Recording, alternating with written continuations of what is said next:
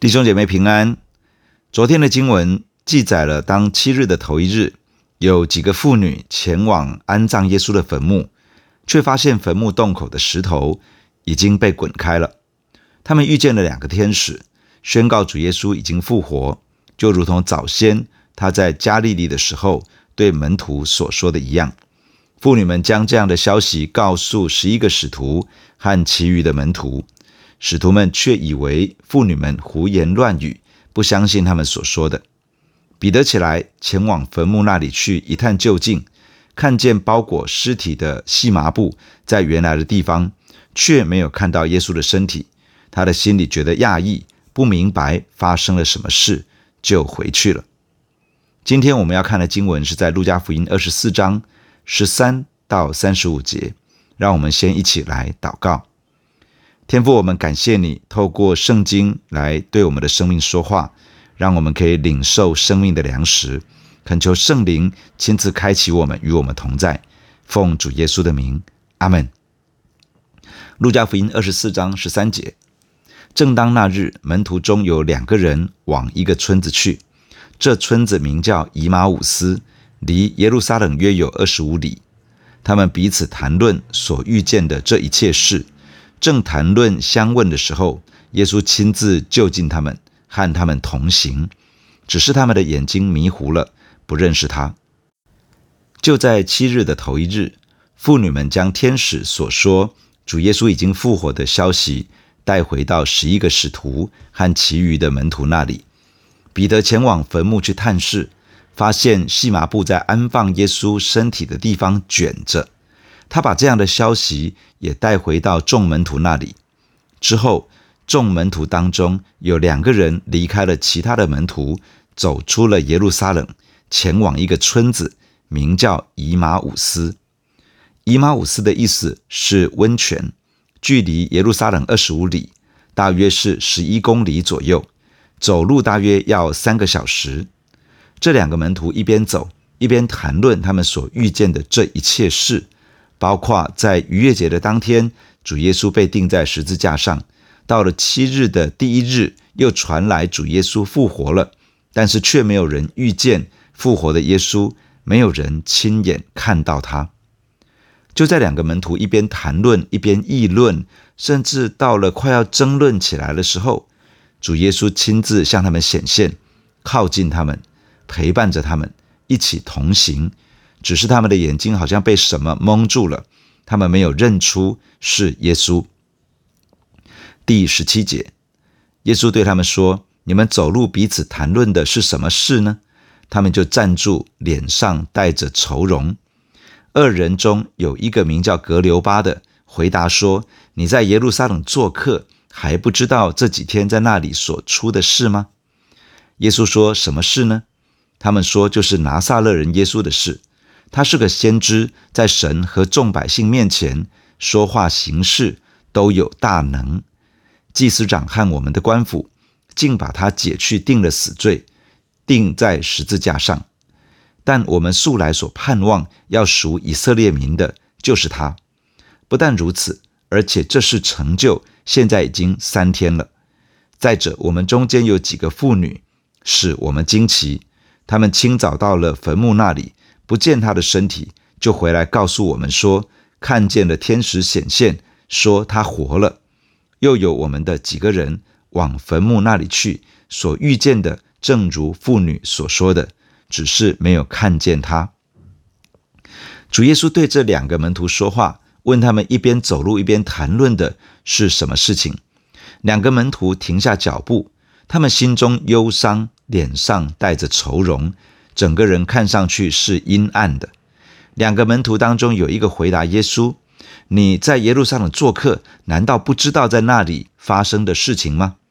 看起来耶稣应该有听到他们谈论的内容，而耶稣的问题让这个名叫革流巴的门徒觉得很奇怪。这么大的事情，应该是满城都知道了。你这个去耶路撒冷过逾越节、除酵节的人，怎么可能不知道呢？主耶稣当然知道是什么事，但是他还是问说：“是什么事呢？”他们就开始诉说是什么事情。他们提到是关于拿撒勒人耶稣的事。他们提到耶稣是一个先知，在神和众百姓的面前带着神的大能，但是祭司长和百姓竟然定他死罪，把他钉在十字架上。两个门徒没有说是罗马巡抚把他钉十字架，而是把幕后真正的凶手说出来。他们说，这位拿撒勒人耶稣是他们在过去这些年间一直期盼要救赎以色列人的。如今他被钉十字架，而且已经三天了。从两个门徒的话可以听得出来，在他们心里所想的，他们对于这位拿撒勒人耶稣的期待以及想象，是他要来把以色列人从罗马人的统治之下拯救出来。所以他们的想法里，认为这位救赎以色列人的，也就是基督，是一位政治性的领袖，要恢复以色列国的独立自主。这是当时一般犹太人的期望。许多跟在主耶稣身边的门徒，其实也是这样的想法。两位门徒继续提到在当天所发生的事情。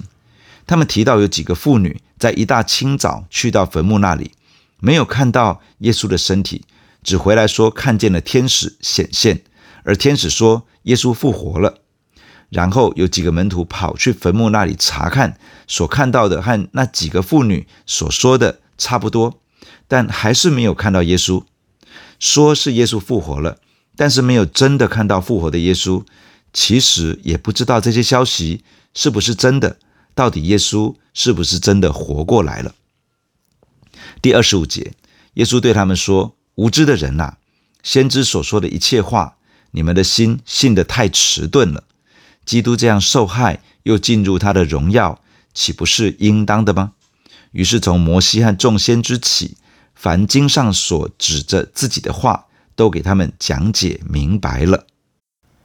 主耶稣看着他们，对他们说话。主耶稣称他们是无知的人，意思是愚笨，没有智慧。他们读了先知所说的一切话，却信得太迟钝。意思是相信的很缓慢，信心没有跟上他们所看到、所听到的圣经的话。主耶稣把一个圣经启示的核心说出来：基督这样受害，又进入他的荣耀，岂不是应当的吗？门徒与一般的以色列人无法想象基督要经过受害才会进入荣耀，在他们的想象中，基督是一个政治军事的领袖。又带着神的大能，必定能够威风八面的把罗马人打得落花流水，将这些外邦人都赶出以色列地。但是主耶稣却说，基督受害，然后进入荣耀，这是应当的。接下来，主耶稣从摩西和众先知开始，这个指的是摩西五经和先知书，这是旧约圣经的代称。主耶稣把旧约圣经当中关于自己的那些预言，都向这两个门徒讲解明白。旧约圣经确实有许多关乎基督的预言，这些门徒其实都读过这些预言，但是却带着自己的想象在理解这些关乎基督的预言。他们对于这些预言的解释，一方面是根据传统以来对于旧约圣经的教导，一方面也是符合。人们内心的想法，当人面对困境跟艰难的时候，通常想的是要尽快的脱离这些状况，赶快翻身，脱离贫困，脱离束缚，争取权益，离开沮丧与挫折等等。能够这样子当然很好，但是人往往没有正视造成这一切的根本原因，其实是因为人与神远离。当人与神远离，落在罪恶辖制之中，或多或少都会落入到心灵的贫乏之中。心灵贫乏的人，也许物质丰富，也许物质缺乏，但是在他的心灵深处，并不会因为拥有物质而得到真正的满足。唯有当他与神的关系恢复了，神进入他的心灵深处，填满他的心，才能够有真正的满足。这就是主耶稣来到世上真正要解决的问题。耶稣基督来要除去人与神之间那一切罪的阻隔，使人与神之间的关系可以恢复，重新把人带回到神的面前，接受神来掌管人的生命，把人带进真正的心灵满足之中，也把人带进到神无限量的丰盛里面。原来人的想象与神的计划真的是相去甚远。人以为的基督是政治军事的领袖，人以为的拯救是脱离外族人的统治，得到自由。人以为的荣耀是军事上的胜利，是政治上的独立，是功成名就，是扬名立万。但是真正的基督是要成为人生命的救主，把人从罪恶过犯的辖制之下拯救出来。真正的基督是要成为人生命的主宰，把人带进到神的国度。接受神的掌管，并且引领人进入丰盛的生命，这是一种属神的生命，并且是生命性情越来越像神的儿子耶稣基督的生命。地上的荣耀是短暂的，是会过去的，但是神真正要赏赐的荣耀，是与主在永恒之中一同作王掌权，一同享受神的荣耀。这是极重无比、存到永远的荣耀。第二十八节，将近他们所去的村子，耶稣好像还要往前行，他们却强留他说：“时候晚了，日头已经平西了，请你同我们住下吧。”耶稣就进去要同他们住下。到了坐席的时候，耶稣拿起饼来，祝谢了，拨开，递给他们。他们的眼睛明亮了，这才认出他来。忽然，耶稣不见了。快要到达以马忤斯这个村庄，两个门徒原本的目的地到了。看来主耶稣好像还要继续前行。两个门徒实在从耶稣讲解圣经的过程中得到了许多的开启，他们想要把耶稣留下来，再多听他分享一些。于是他们开口邀请耶稣留下，和他们同住。就在一起坐席用餐的时候，耶稣拿起饼来，祝谢了，拨开。递给他们两个人。通常若是有主人在场，用餐之前的祝谢是由主人来进行。但是耶稣此时好像反客为主，拿起饼来祝谢。主耶稣的动作看在两个门徒的眼中似曾相识。他们两个人没有参与在最后的晚餐中，但是他们很可能参与在用五饼二鱼喂饱五千男丁的神迹，或者是用七个饼几条小鱼喂饱四千男丁的神迹之中。此时，他们看到耶稣拿起饼，祝谢，擘开，递给他们，这完全就是主耶稣行神迹的时候所做的一切啊！突然间，原先蒙住的眼睛遮蔽被除去，眼目明亮了。他们认出眼前这一位就是他们的主耶稣，但是忽然之间，耶稣消失不见了。从这个短短的记载可以看到一点点关于主耶稣复活的形体是一个怎样的形体。首先，这是一个实质的形体，不是幻影，而是真实的肉身。复活的主耶稣可以把饼拿起来，可以把饼剥开，可以把物质传递给另外一个人。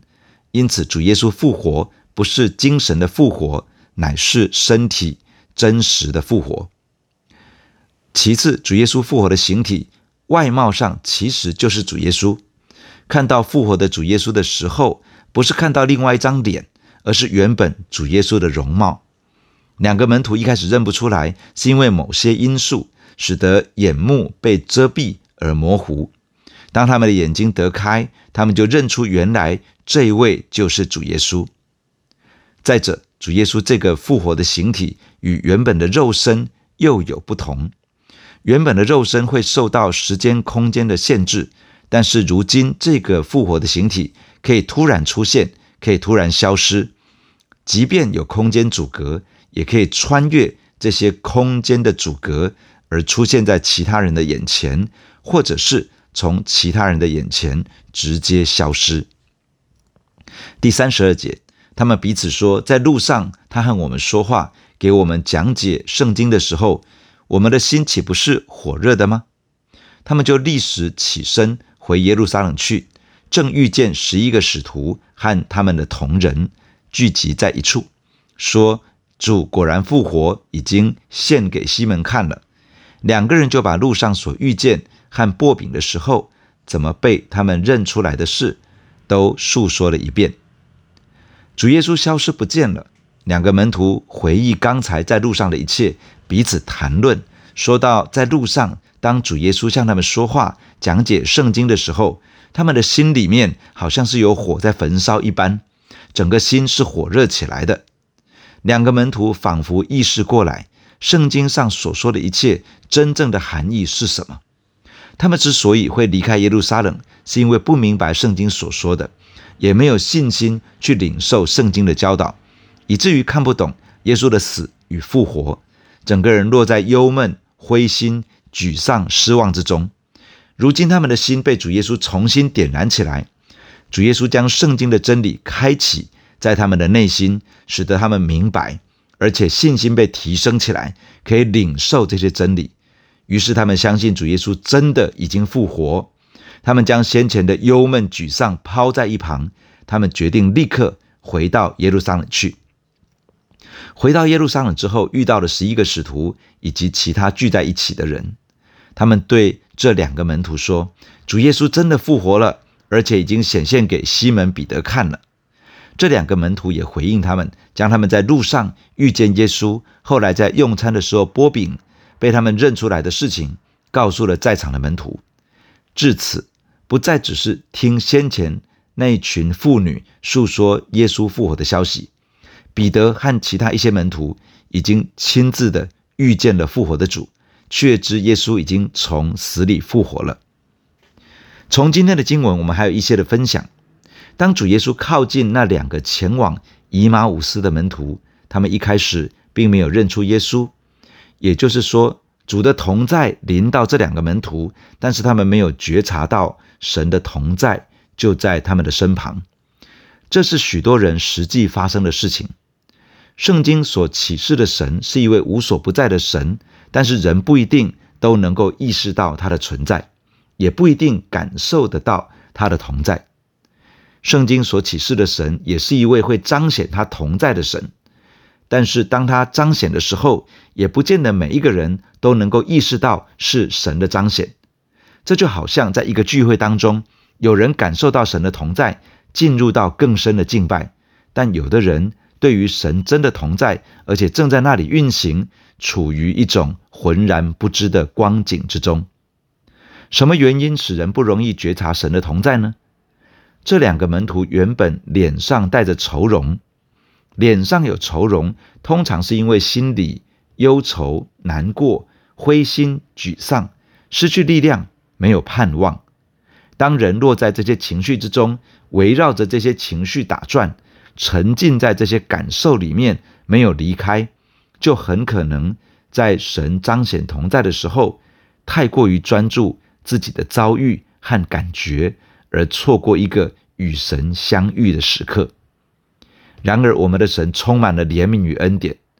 主耶稣靠近他们之后，向他们讲解圣经，使他们心里火热起来，以至于神容易进一步的开启他们的眼睛，使他们认出主耶稣就在他们的身旁。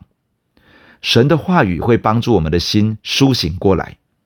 诗篇十九篇第七节这样说：“耶和华的律法全备，能苏醒人心；耶和华的法度确定，能使愚人有智慧。”默想神的话，反复咀嚼神的话语。当神的话语发出光来，就会开始照亮我们的心，除去昏昧以及蒙蔽，使得我们的心灵眼睛可以明亮起来，使我们可以认出神的同在，感受神的运行，并且摸到圣灵的引导与带领。我们也会更加的认识我们的救主，更多明白他救赎的旨意与计划。弟兄姐妹，让我们一起在神的面前来祷告。主，感谢你透过圣经再一次的向我们的生命说话。谢谢主，我们的神，你是无所不在的。主，求你帮助我们可以觉察神的同在。神啊，当你彰显你自己的时候，求主帮助我们可以意识到神同在的彰显，可以在神的同在当中更多的敞开自己，更多的降服自己，学习与神同行。主，求你帮助我们花时间读神的话语，默想神的话语，让神的话在我们的里面可以点燃我们的心，使得我们的心火热起来。主，求你透过你的话，除去我们里面的蒙蔽和昏昧，使得我们更能够认出神的同在，更能够感受神的运行，也更多学习顺服神的引导与带领。主啊，求你帮助我们，可以常常放下自己里面那些不属于神却根深蒂固的想法跟观念。有的时候，我们会用这些在内心既定的观念跟想法去解读神的话语，结果是错解了神的话，也误解了神的心意和计划。主啊，怜悯我们，求你帮助我们能够敞开心，让神透过圣经向我们的心说话，使得我们可以真的明白神的真理，可以体会上帝救赎的心意以及荣耀的计划。谢谢你听我们的祷告，求你保守带领我们，与我们同在。奉主耶稣的名，阿门。